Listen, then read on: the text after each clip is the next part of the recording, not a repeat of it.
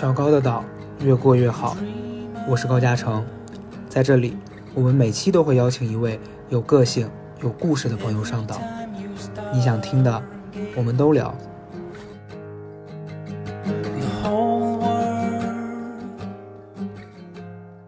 大家好，我是高嘉诚。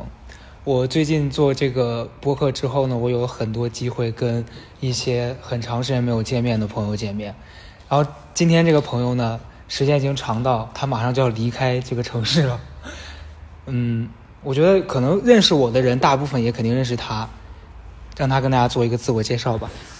Hello，大家好，高嘉诚的岛，这是你名字对吧？呃，岛民们好，我是花溪。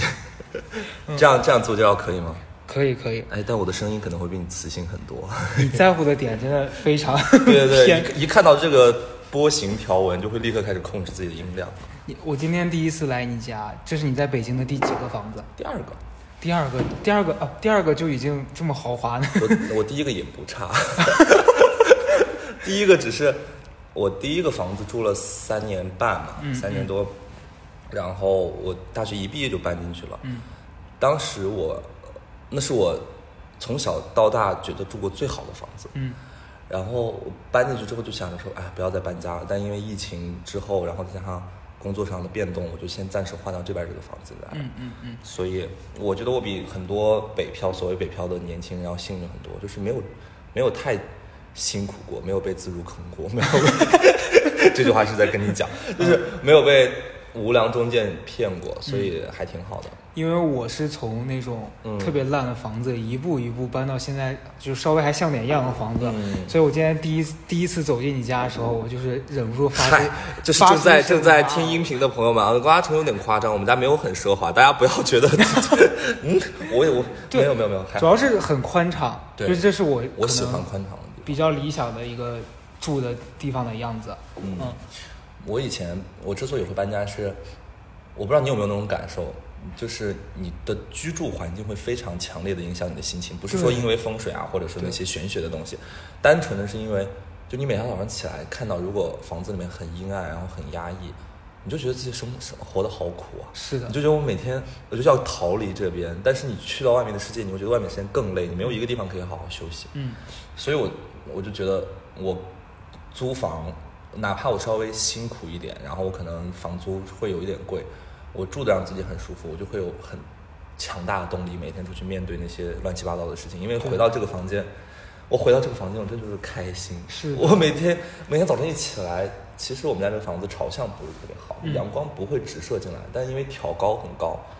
就是心胸开阔，就觉得说好，我可以，我今天还能活。对，因为因为前段时间我看了一个 B 站 UP 主，他住了一个嗯一年租金下来要一百多万的房子，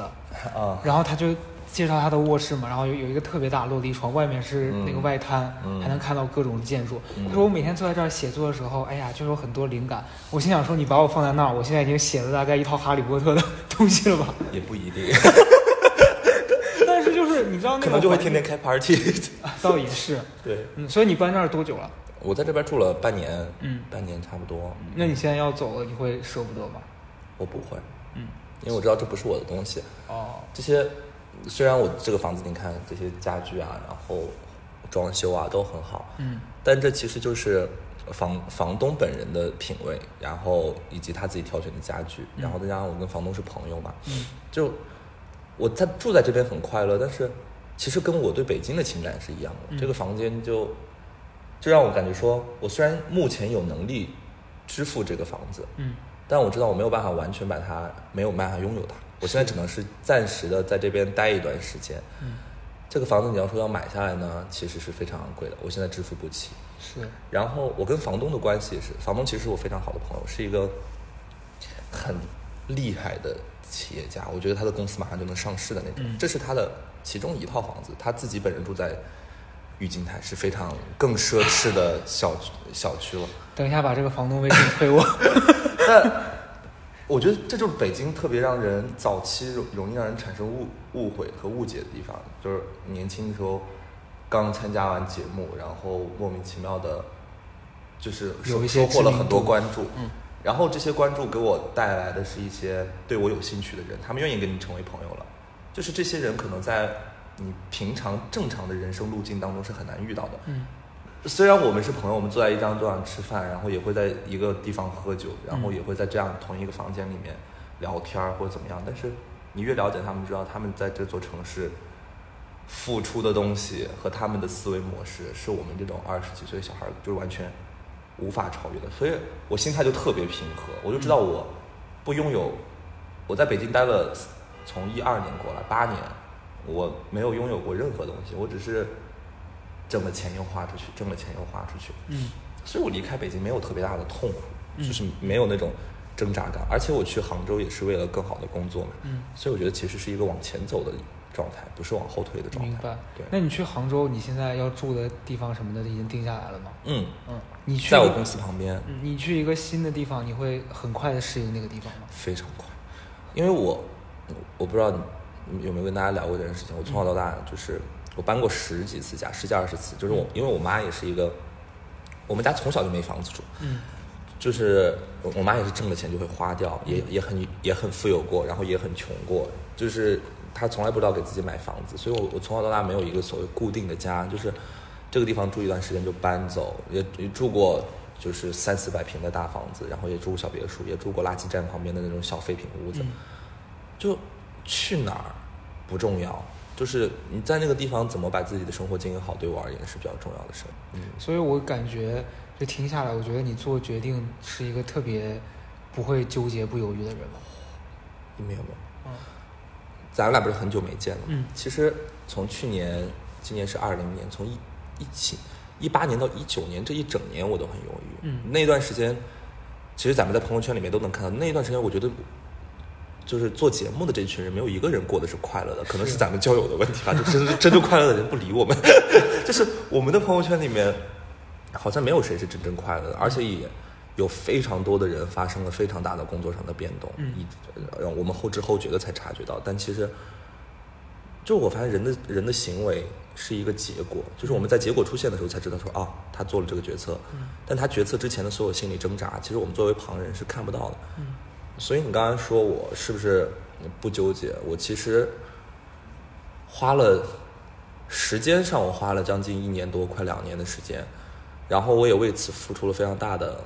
代价吧，就是我的心态和精神状态都很受影响。因为说实话，嗯，我的工作变动不仅仅是地点上的变动，还有性质上的变动，就是我可能放弃到录节目这件事情，就至少重心不会是在录节目上，嗯然后要去做幕后的一些工作，拿死工资，然后不停的去上班，然后或者怎么样。嗯但是我后来让我彻底改变的一个状态就是，我去录了一个节目，然后我非常努力的想要表现在那个节目当中，然后我很用心的跟每一个就是身边的同事啊什么的，我们都在努力的沟通，然后积极的去就是判断我们这个节目到底需要我做什么，然后我再努力做。结果最后呈现上就被剪得乱七八糟，然后节目最终的呈现跟我们的预期完全不一样。嗯所以我突然明白了，就是所谓的综艺，然后所谓的影视行业是完全不以我个人意见就是左右的。嗯我再努力，我百分百的努力，导演可能一刀不剪，就全部让让你消失。所以你的努力其实在这个行业里面是不大有意义的。对，就是我不管是我努力的去表现自己，还是我努力的去跟所谓的呃比较厉害的人搞好关系，嗯都没有用。就是你必须要把主动权完全掌握在自己手里，要么就是你创业做自己的公司，做自己的节目，嗯要么你就是真的有非常厉害的作品，可以让别人没有办法说你，你才有可能在这个行业掌握所谓的话语权，然后也是微乎其微的话语权。对，大部分的，就是决策权全在别人手里。然而这件事让我非常不快乐。我觉得我，我需要一一份工作和我需要的事情是能让我自己，我努力十分，我就能看到，不说十分，能看到七八分，我觉得这这会让我安全。但嗯咱们做这个你也知道，就是你只能不停的努力。大张伟老师说，就是你不知道哪片云会下雨，你只能不停不停不停的做。但这件事儿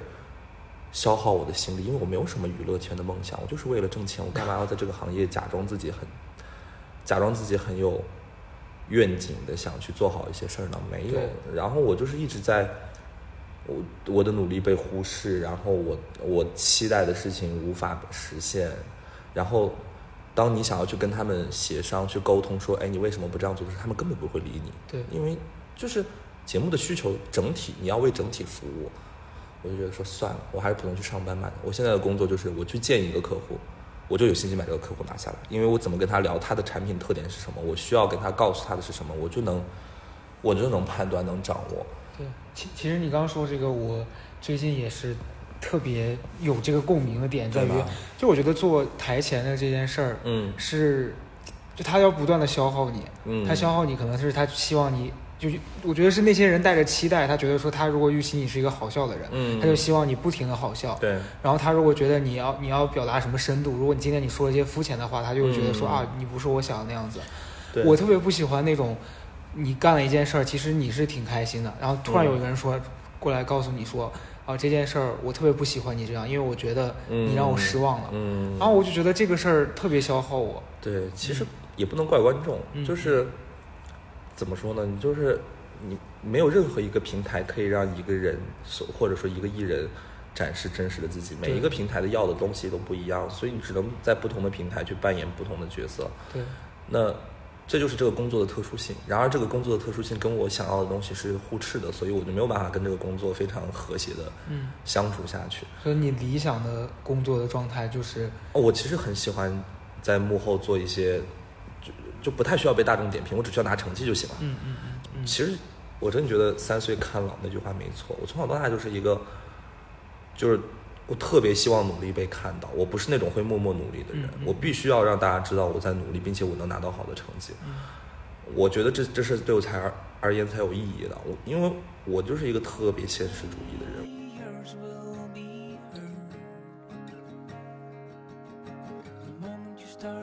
知道去年呃去看《奇葩说》录制的时候，嗯然后就有一个男孩儿，那个男孩儿我因为我不认识他，然后但我听说他是在这个圈子，就在混综艺圈儿，嗯录了十几年，嗯然后说他都没有出来，然后大家对他的评价说觉得他运气不好，然后有人说觉得他可能就是嗯不够努力，然后我当时就觉得说，是不是如果是我做了一件事十几年都做不成，我可能会怀疑这个事儿是不是不适合我，嗯，但我看他那个努力的样子，我又觉得有点儿心疼。就你会觉得一直死磕的这个事儿有问题吗？但他的收，我我我还是看收入。啊如果我要是问他，他一个人，他如果在这个行业哪怕干了十几年没有红，但是他如果他的收入也是比普通上班要高的话，我觉得就是工作嘛。啊就是大家其实有很大的误解，觉得只要在荧幕面前出现就是所谓的艺人了，不是的。现在这个行这个时代，大家每个人都可以拥有一块小荧幕，然后每个人都可以做一个自媒体，所以其实，在镜头面前出现已经不像大家想象的那么稀奇了。那这些还依然，我觉得做综艺是非常伟大的事情。嗯我自己去录了一次一次所谓的综艺选拔之后，我就发现，综艺人他们那么坚持，确实有一部分的人是真的以让大家快乐为自己的目标。嗯嗯然后，但我不是那种人嘛，就是，然后真的很希望燃烧自己，娱乐他人。然后有一部分的人还能因此获利，哪怕他真的没有到大红大紫，但他的收入其实是一个，也算是一个不错的高管的水平吧，就是一年百八十万，我觉得也差不多。嗯嗯嗯所以就是，这就是为什么我每次看到那些在这个行业打拼了十几年，然后一直说自己不出来的人，我觉得你没什么太委屈的，就是因为你去上班，你在一个行业里面打拼了十几年，你也不一定能做到行业的前几名。嗯就是每一个行业都是这样的，不能不能说是因为这个行业有有有摄像头就觉得这个行业很特殊。嗯你说你做十年的销售，你也不一定是顶尖销售，对吧？你做十年的电商，你也做不到像马云成都的那种电商，嗯就是正态分布。我们可能有的人就是要在中间一直坚持。嗯。那你现在嗯啊，你你先讲啊。没事没事啊啊，我想问的是，我说那如果你现在就是去，比如说你去了杭州工作，你做嗯幕后嘛，嗯，以后还有类似这样子的机会找你回来，比如说上节目什么，你还会嗯？当然，我是从干嘛我的钱过不去，而且我也跟我这个公司商量了，因为我现在在做的这家公司本来也是一个经纪公司出出身嘛，他们也会帮我负责。嗯但我之所以会去那边，我的计划和规划是想，我现在正在做的这些事情是跟呃目前新兴的行业，就是直直播电商有关的。嗯我觉得这是一件非常值得学习的事情。就是我在选择工作的标准上，我是想去看这个工作本身除了带给我钱之外呢，它能不能让我有一定的对行业的洞察和理解，然后以能帮助我在未来，因为我马上三十，就是马上三十岁，就是以在未来更成熟一点之后，需要真正的所谓立业的状态当中，我的工作经验能否带给我一些就是真实有用的，嗯，就是能力和方式，这是我选工作比较重要的。你说你做艺人，你做十几二十年，你虽然有所谓的收入，但是如果你突然停下来，或者说你现在要去做一件事情，做艺人的经验能让我们做什么呢？就是我暂时想不到做艺人能做什么，就是除非是积累了很多钱，然后拿去做投资，可能可以，但那是钱的功劳，不是我个人的功劳。我是我是一个很需要去调动个人的一些经验去做事情的人，那会让我有安全感。做艺人就是从头到尾没有安全感，嗯嗯嗯。然后就这样了，那你你现在毕业几年了？四年，你觉得这四年，嗯，你心态上变化最大的是什么？一八年大概就是本命年那一年，嗯，因为嗯，我录节目开始是大二大三嘛，嗯第一季，对，然后我一六年毕业，毕业的时候其实那时候也还算风头正盛吧，应该 一四一六年是第三季左右，差不多。对，然后后来开始不太去节目，然后整个语言类节目的就是热度都没有之前那么高了嘛。这不是以我一个人个人的问题，这是整个行业面对的问题。嗯然后你收入的明显变化，肯定会直观的影响到你的心情。嗯就是收入的变化让我开始进行这番刚才的那一番思考，然后最后得出来的结论就是，我花了比较快的时间，可能也是因为我身边认识的朋友都比较的靠谱，嗯就是他们明确的告诉我，呃，你需要去做的事情是什么，然后我就迅速调整好了。我之前也是，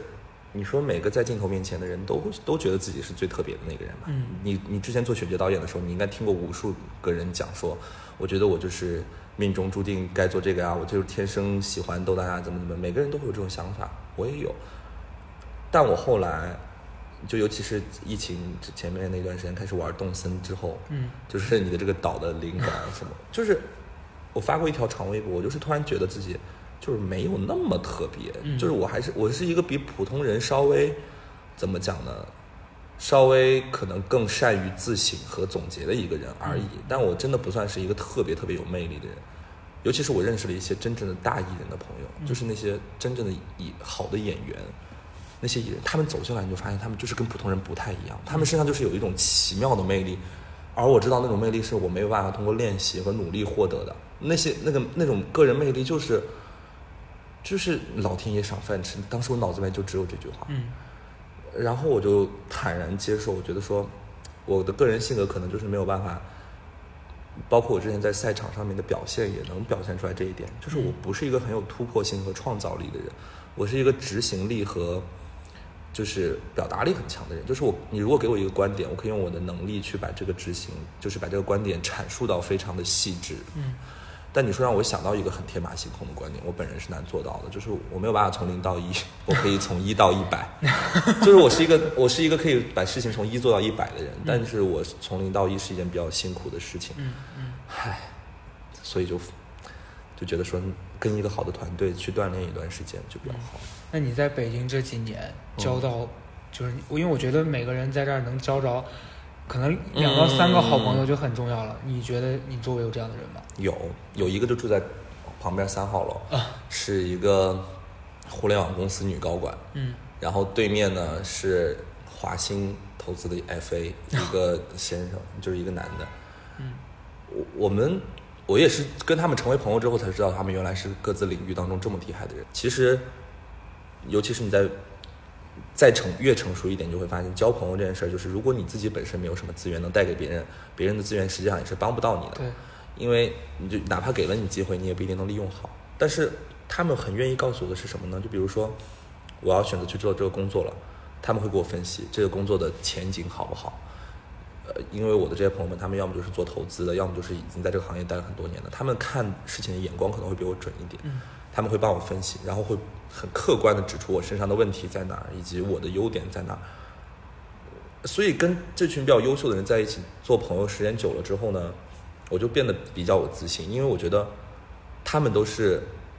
不需要讨好我的人，因为我跟他们比简直是一文不值，所以他们跟我讲的话一定是真诚的，然后又没有不带有什么企图的。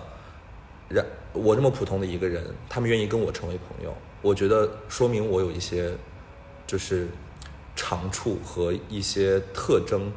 是他们认同的。那这件事本身对我而言是一个挺大的支持。嗯所所以我在做很多决策的时候，都会咨询他们的意见，他们也会非常客观的给。这这是这群朋友给我的帮助，嗯我就特别特别开心。嗯就而且这群人是，呃就是反复的跟我说，你不要担心问我，你们随时问，因为你年纪就是小。嗯我以前老觉得自己很成熟，但是跟他们见见面之后，他说你就是年纪小，你千万不要害怕问别人问题。嗯他他们的这种话让我很有自信。嗯，因为我最近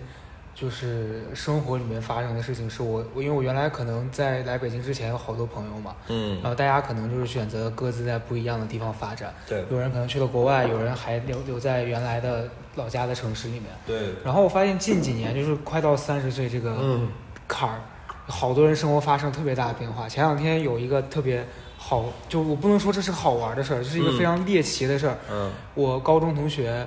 那个女孩的老公因为诈骗被抓进去了，啊，然后那女孩因此而联系了大家，开始问大家借钱。哦然后我就那天我就突然觉得，为什么好像就是你知道，就感觉特别像做梦，就你突然那个阶段跟你联系很密切的人，然后现在大家在同一个时间点面对的事情是不一样的。那你周围有没有那种就朋友，你会觉得现在好像大大家就是其实你见面还是能聊了几句，但是我们两个已经完全不在同一个圈子里了。嗯，因为我我大学本科是政法大学，嗯。我前两天刚跟我一个认识了八年的女生朋友见面嘛，就是我身边我大学时期最好的朋友们呢，嗯。他们现在分别都是有一个在美国，在加州做房产经纪，然后也做得很好，然后有另外一个在法国联合国教科文里面上班，然后还有一个在澳洲刚留完学回来要做媒体，嗯还有一个男生朋友在最高法做检察官，就是我显然已经跟他们的生活完全不太一样了。嗯他们是非常就是呃政法大学传统的毕业学生会走的那些路径，就是非常正。还然后我们那天聊天的时候，我就会发现，虽然我们的生活有非常大的变化或者怎么样，但是我们在交流起来的时候，我发现可能是因为他们都没有结婚，嗯。所以我们觉得本质上没有太大的分歧，然后也没有沟沟通起来没有太大的难度，嗯嗯。反而是跟那些已经走入婚姻的人，可能聊起来会觉得有点变化。这所以我觉得不是说因为大家在做什么这件事会让大家的生活发生变化，而是你的生活阶段。如果你们都是在单身，在努力工作，嗯哪怕你们做的工作是完全不一样的，但是你们的痛点和你们的思维模式可能也还没有那么大的差距。但如果一旦有人进入婚姻了，就比如像你那个朋友，婚姻生活会带来的冲击，其实跟我们这些单身人士就完全不一样了。对，所以我一直觉得你划分所谓的生活生活节奏也好啊，或者说模式也好的标准，真的就是你看他是有没有进入到下一个生活阶段。嗯因为结婚在我而言，在我眼中看来是进入下一个生活阶段的标志。结完婚之后，下一个标标志是什么？生孩子，就是嗯这种才叫做这种，在我看来是比较大型的生活方式的改变。因为结婚是多一个人，嗯然后生孩子就是再多一个人。对但如果你永远是单身，你只要一个人，你的朋友们也都是单身，哪怕你们做的工作是完全不一样的，你们在一起聊也还是也还 OK，、嗯因为你们可能就只能聊工作，然后聊感情。但是，哇，就像你那个朋友的那种事情，我目前身边还没有接触到，可能我身边都是一群单身的，而且又是就是是呃单身精明的人，就不太会跟大家产生金金钱纠纷，所以还好。因为我我我认识你的时候是我刚来北京嗯的第一年，然后那时候我有一个特别大的感受，就是我周围围绕着你们这一圈人，我会觉得大家都很聪明。嗯然后我那时候对你的感受是我第一次第一次见你啊，反正就是那几次的相处，我会觉得我没有让你叫过我起床哈，我基本上哦，都没有没。有，没有 只有个别人就就也不用再强调了。反正就是那时候看你，我会觉得就是是一个反应很快的人。然后那时候对于我来说，我会觉得跟我自己觉得明显跟我可能反应或是就是对一些事情的处理的方式这块儿比我快的人，嗯我会有点压力，因为我会觉得万一是不是我哪儿没做好，会让被对方觉得我很笨。嗯你你会觉得自己给周围人有这样的，这是你的，就是我觉得这是在每个小孩儿都会面对的问题，我也会面对这种问题。嗯就是像你说的，面对比自己优秀的人，这种优秀不一定是像你说的什么反应快，或者嗯就是他们像这些收入高的人群，然后公司的老板，我跟他们在一起的时候，我前一段时间也会很担心嗯。自己愚蠢或者怎么样，但是我我后来想明白了，我就是不如别人。嗯。但是呢，那是基于我先天的一些条件限制的，比如说我就是年纪比他们小，然后我的出身确实没有他们好，他们可能确实家境条件从小所接触的东西跟我们就是不一样，但我们现在是愿意成为朋友的，或者说我们是在工作关系当中，我们现在是朋友关系也好，或者是工作当中也好，嗯。我们其实在一个平台上面的。对。那既然我们在平台在同一个平台上，我们就是合作关系。那合作关系就是我我有不会的问东西，我一定会问你，嗯嗯。你肯定也有不知道的东西，你会需要我。嗯，那你就像我觉得你的公众号就写的很好，你的公众号的表达，然后你的一些状态，我觉得文字表达能力嗯。就比我的比我写要好，比我要好，所以我觉得不太需要担心在别人面前犯蠢这件事情，因为你有这种担忧，你已经比大部分年轻人要聪明了，因为大部分年轻人是犯蠢而不自知，并且不愿意承认。嗯但是如果你有这个想法，你觉得自己很担心在别人面前露怯，你已经比别人多了一些自省能力了嗯。嗯那下一步是什么？我觉得就是不要担心自己问的问题愚蠢，因为对方如果听到你这个问题之后呢，对方还愿意帮你解决，我觉得这就是很好的一个互动了。嗯就就是我们要承认，就是有人比我们强，然后我们就是暂时的技不如人，就是。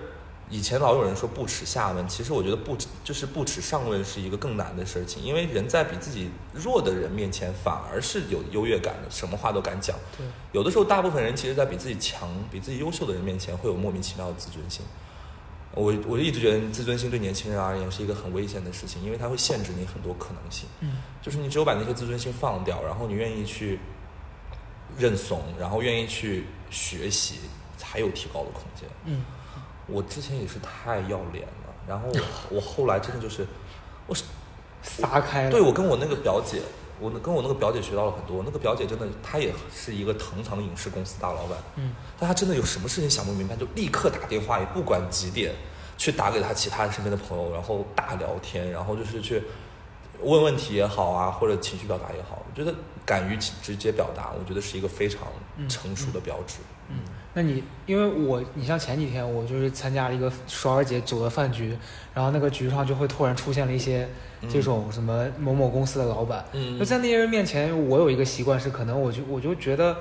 他们聊的东西我插不进去，然后我就不想说话了，嗯然后就特别安静，嗯，然后你就觉得你觉得这样子是问我的问题吗？不是，我觉得不卑不亢吧，因为我我我一直觉得，像在那种程度上的饭局，就是突然出现一群人，嗯他们会有他们感兴趣的话题和感兴趣的人。那如果我们就是我们做到礼貌，我们顶多做到别人跟我们讲话，我们会讲，然后我们就其实咱俩有点像是我们不大会成为在那种局面当中主动挑起话题的人或者怎么样。尤其是首尔姐组织的局，它理应是这个局的中心或者说主人。那我们其实去其实是作为首尔姐的朋友，我们去承担一个功能。首尔姐如果需要你在这个局当中呢活泼可爱一点，那我们就活泼可爱；嗯如果她需要你在这个局当中就是贡献颜值，那我们就打扮的好看一点去。他如果有这种需求，他不会叫我去的。因为我我一直觉得在北京，北京这个城市很神奇的一个地方，就是我们会经历很多奇妙的饭局和 KTV 局，然后大家一进到这个包厢都包厢里面都会有很响亮的名号。但是你发现，你喝到后面，这些名号并不能带来什么实质性的帮助。嗯就还是我说那句话，就是你没有资源的时候，别人的资源是不会看向你的。所所以，我现在的心态就是，如果像跟你出现在同一个局面，我看到那些老板，我首先第一个判断是我需不需要他们，嗯嗯就是然后我需要他们为我做什么，那我能为他们做什么？把这三个问题想明白之后，我就会有底气，或者说就会有一个预判，说我要不要去跟他们聊天嗯。如果你比如说一个演一个影视公司的老板，那我显然我不会跟他，就是我我不会跟他聊太多业务上的事情，因为我不会演戏，然后我也没有这个需求。但是如果他是一个哎聊天过程当中发现人人还不错的，那可以从为朋友的角度去聊一聊。嗯就大家大家不要有压力，每次我们这些年轻人就是在那些老板面前拿不出响亮的名号，所以你不要不要有压力，也不要担心。他愿意跟你做朋友，那就是人和人之间的关系；嗯他不愿意跟你做朋友，那我觉得咱们也没有必要特别的去着急，因为我们也不大不大可能，说白了就是。不大可能和那种程度的人成为一个特别好的朋友，除非就是大家双方真的是很欣赏彼此的人格魅力，嗯嗯对嗯，所以就轻松社交就可以。just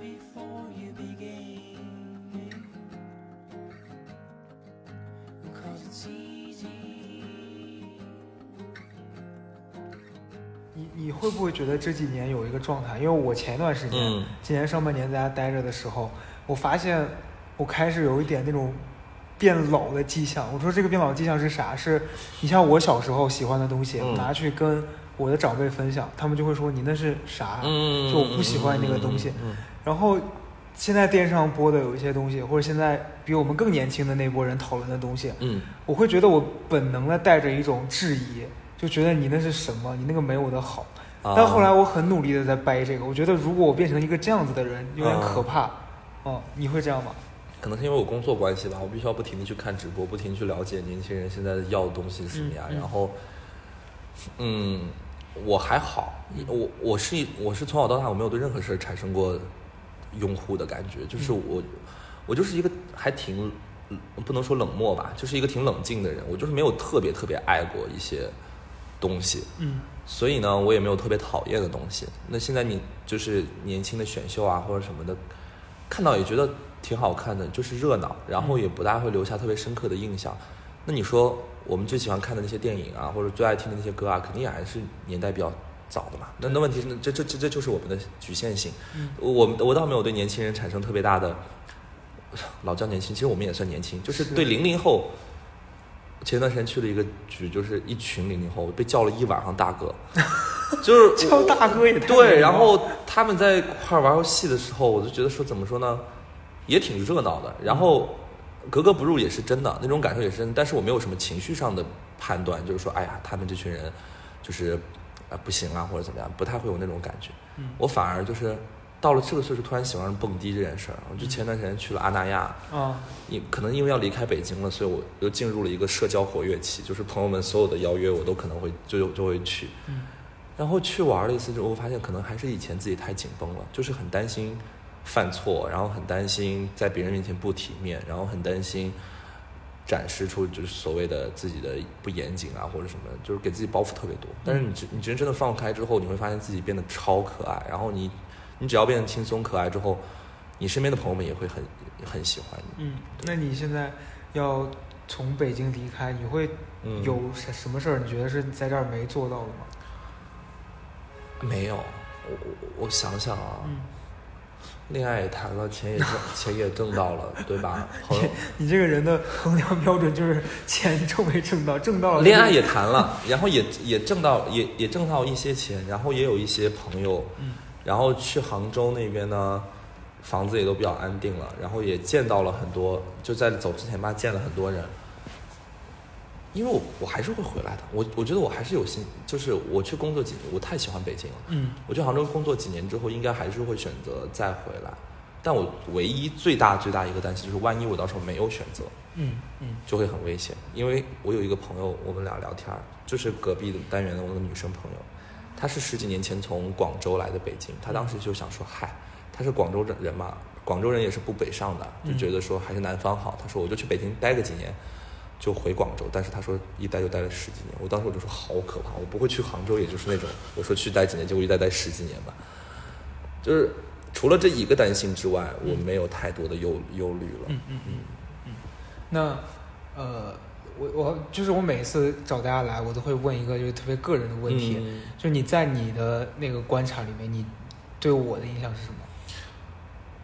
我我这个就还蛮值得聊的，因为我、嗯我也是我对你印象也很深，就是从，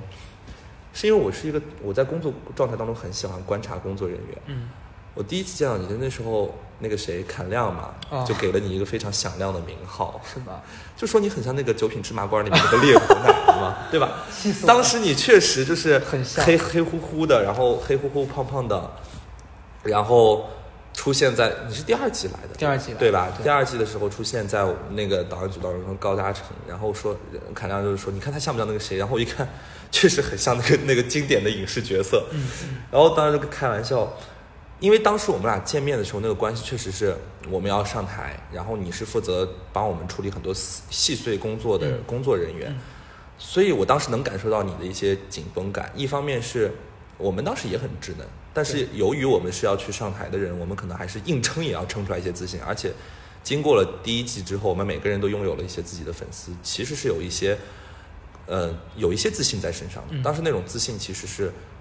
就是自我肯定嘛，比大部分同龄人更更快、更幸运的找到了一部分自我肯定的东西。嗯但当时你可能是刚来北京带实习或者怎么样，你在整个团队过程当中是有一些怯怯的，嗯然后。但是呢，你又不甘心于此，你还是会喜欢跟大家去接梗，就是去讲一些小俏皮话。这个瞬那个瞬间，我觉得你是可爱，就是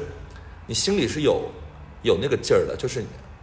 但我一直理解那个劲儿，你你并不是想要靠那个劲儿真的出人头地，你是刚开始是在自我保护，就是你觉得说我跟你们也没有差很多，就是虽然我现在是个选角导演，但是我就是我也有俏皮可爱的那那一面。嗯。是当时我察觉到了这个事情，然后后来你开始写你公众号，然后呃屡败屡战的奇葩说的面试，对不起，就是屡败屡战的奇葩说面试，然后后来又做公众号，每一件事情做的都还可以，还出了书，给我送书，我觉得你有在坚持做自己的事情，而且，呃，我们两个有一个很像的一点是，可能都是因为就是家庭条件比较一般，然后原生家庭的状况可能都不是特别好，所以，呃，在没有那么成熟的时候，会把很多自己生活当中遇到的困境，过度过过于严肃的归归因为自己的问题，然后过于严肃的去面对那些事情，让自己就是很苦，就是真的觉得是生活在针对我们自己。然后我们都这么努力了，为什么还这样这么辛苦？然后我们不比别人差或者怎么样？就你身上有那种感觉，是我我能察觉到的。就是人之所以能共情，是因为我们大概经历了相似的事情，才能察觉到这一部分。是就是呃那段感觉让我觉得说啊，我我比较能理解你的情绪，但你现在越来越做越好，我觉得也是还是需要再放松一点，对因为因为我觉得你可能还是你，因为你的工作就是你要不停的跟观众交流，就是所谓的跟你的读者们交流嘛。对。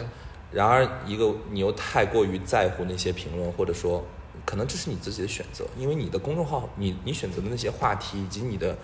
每一篇内容，你的目标其实是引起讨论，你就是这个行业就是你必须要引起讨论，而那些讨论本身有有，如果是你不太喜欢或者不太怎么样的话呢，你就又跳出了那个当年讲俏皮话的状态，用用一种呃批评别人的方式自我保护。但其实我觉得，如果你你可以把自我保护这一层放下来，因为他们是针对你的文章，不针对你高嘉诚这个人或者说他们对你的针对丝毫不影响你的收入。你只要能把这个事情想明白，我觉得你彻底放松下来，你会做很好的内容。因为我们还有一个共同的另外一个很好的朋友，就是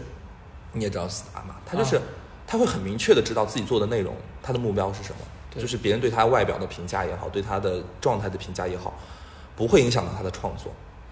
这就是很好的一个内容创作的状态。我没有办法达到那种状态，因为我我没有办法，就是创作出很好的内容。然后，但像你和思达，我觉得你们都是在文创内容上有一些天分的人。我觉得，但是他可能会比你更放松一点。那源于源于他极其强大的自信，然后你也需要有这种自信感在，我觉得就会非常非常好。因为我就你刚刚说到这一点，我就是我最近这三个月非常深刻的体会，嗯也是就是跟家里的人的关系的问题。对，我之前就是你刚刚说，觉得生活为什么一直在嗯，针对针对我，嗯这是我前段时间非常严重一个体验。我去年的有一段时间，甚至严重到我觉得我要去咨询一下，就是为什么掉在那个情绪里面出不来。嗯，后来直到前段时间，我公众号也写了这个事儿，就是说我后后来因为就咨询了一次，然后那个医生太火了，嗯他要排到半年后。你说正常真的有心理问题，隔半年去，这个人可能已经自杀了吧？对对对对对，然后后来我就又再又再去见到那个医生，然后那天那医生感觉好像心情不是很好，他对我的态度也就不是很很嗯好。嗯嗯他前面先是训斥我，问我为什么会迟到，啊然后那一下就是你知道又激起了我的那个啊，那个攻击性，然后我当时听他讲话的时候，我会特别带着那个防御性在听他跟我说的一切东西。嗯然后那天结束之后，我就发现其实好多事情不是我想不通，是我不不愿意那样子看。然后当我发现他说这些东西我自己全都能解释通的时候，我就觉得好像我也不需要把这些事儿那么当回事儿。哎，那我问你一个问题，嗯就是你生命当中有没有谁是特别支持你的每一个决定的？就是不管你做什么决定，他是百分百无条件支持，然后他是你很亲密的人，有这样的人吗？嗯，有，但不算百分百，他还是会告诉我说这件事，我觉得你不要做的原因。但是如果你对他说，如果你坚持要做，那你就去吧。但是我觉得你其实有更好的选择。啊，其实对，其实这其实是我们都有一个问题，就是像，就是嗯，我我咱们俩比较像的一点就是我们在做每个决策之前，或者说在很多做事情之前犹豫的比较多，就是还是比较擅长打安全牌的人嘛。对，这是因为我们好像就是包括家人，就是朋友，我最我现在遇到了一群很支持我的朋友还比较好，就是在遇到他们之前，我们是没有任何一个人是百分百相信我们的抉择，相信我们的选择。就是即使像你，你通过你的公众号，你通过你的工作给你的老家人买了房了。他们也还是会觉得说，你这个工作是不稳定的，你这个是不靠谱的，你这个工作不是拿得出手的，就是工作上不了台面。哪怕你成绩你做出来，他们还是会担忧，而且他们用一种关心你的心态说，我们也是担心你，还是要找好好找个工作，怎么嗯巴拉巴拉的。嗯我们家庭条也是这样的，就是一方面你告诉他们你过得很好，他们不相信，因为他们觉得说你都没有成家，对，然后呃你的工作没有那么的优秀，嗯然后就会始终质疑你。所以我觉得，如果你跟你的室友你们两个在一起，这种他能百分百支持你的话，就是非常好的一个人际关系。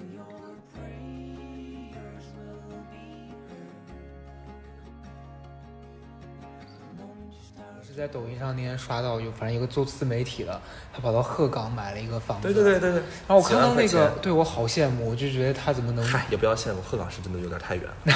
我们还是要去一些就是城市化稍微不错的地方。就是鹤岗实在就是只能写公众号。我羡慕的是他的那个状态，就是嗯他怎么敢把自己的人际关系都丢下来。这也就是我为啥会，就是一听说你要走，我说想跟你聊这个。真正的好的人际关系你丢不下来，丢不掉的。嗯就是你觉得说你换一个城市就会消失掉的那群朋友呢，就是你不换城市，你们也不一定联系密切。对对，就是真正好的人际关系，我们我们有一个群，就是那就是我的那些好的朋友们，几乎都是我们平常很少见面，但是我们只要一见面，都会给予非常多的支持。然后我们在群里面每天聊天都非常的密集，嗯然后我他们也会经常出差嘛，去杭州，就是他们就是让我不用担心，而且你所所谓的人际关系或者怎么样，都一定是你你要越成功，你的人际关系会越成功。就是我不能永远是朋友圈当中那一个，嗯，不可就是缺少镶边的人。哦就是我，就像你去那首尔的饭局，我希望就是谁都希望有一天自己会成为像首尔姐那样能够招呼起这么一个饭局的人，嗯而不是成为饭局当中的一个点缀吧。那这就是，但你怎么样做到这一点？你可能就是要暂时离开一些所谓不舍的东西，去获得一些别的，嗯然后你再回来。我觉得你才会有更多的影响力去影响到别人。明白这这就是一个很现实的事儿。我可以再问你最后一个问题，就是我想问的一个，就是我最开始在想到我能问你什么的时候，嗯，就是你会给自己现在这个生活状态打一个分儿的话，你大概觉得是几分儿？我此时此刻我对我自己的生活状态很满意。嗯其实如果是一百分的话，我觉得我能达到八十分左右。嗯嗯很大一部分的原因是因为我内心感受到的勇气和坚定是非常的准确的和充足的，就是我能，我不是在自欺欺人，我真的能感受到那个东西。嗯但你说我还有不满意的地方在哪儿，或者说担忧在哪儿？就是我我会我会把一部分的空间留给未来的升值空间。就是我还是希望我去了杭州之后，因为那毕竟是一个全新的城市，如果我能在杭州短期内迅速的适应的话，我觉得会我都会对我现阶段的生活状态就打一百分了，因为我不是一个会因为住在什么样的房子里，或者说跟什么样的朋友在一起，去给自己生活打分的人。嗯我打分的标准只有一个，就是我自己内观自己的内内心，我自己花溪这个人此时此刻，我有多么的坚定，这是我打分标准。嗯就是我不管现在是住在这个房子里，还是去一个更更大的或者更差的房子里面，嗯我都有信心把这一切搞定弄好。我觉得这就是一个很很好的标准。嗯对嗯，所以我觉得还挺满意现在。明白。那你近一年吧，嗯你有什么让你后悔的事情吗？近一年啊，嗯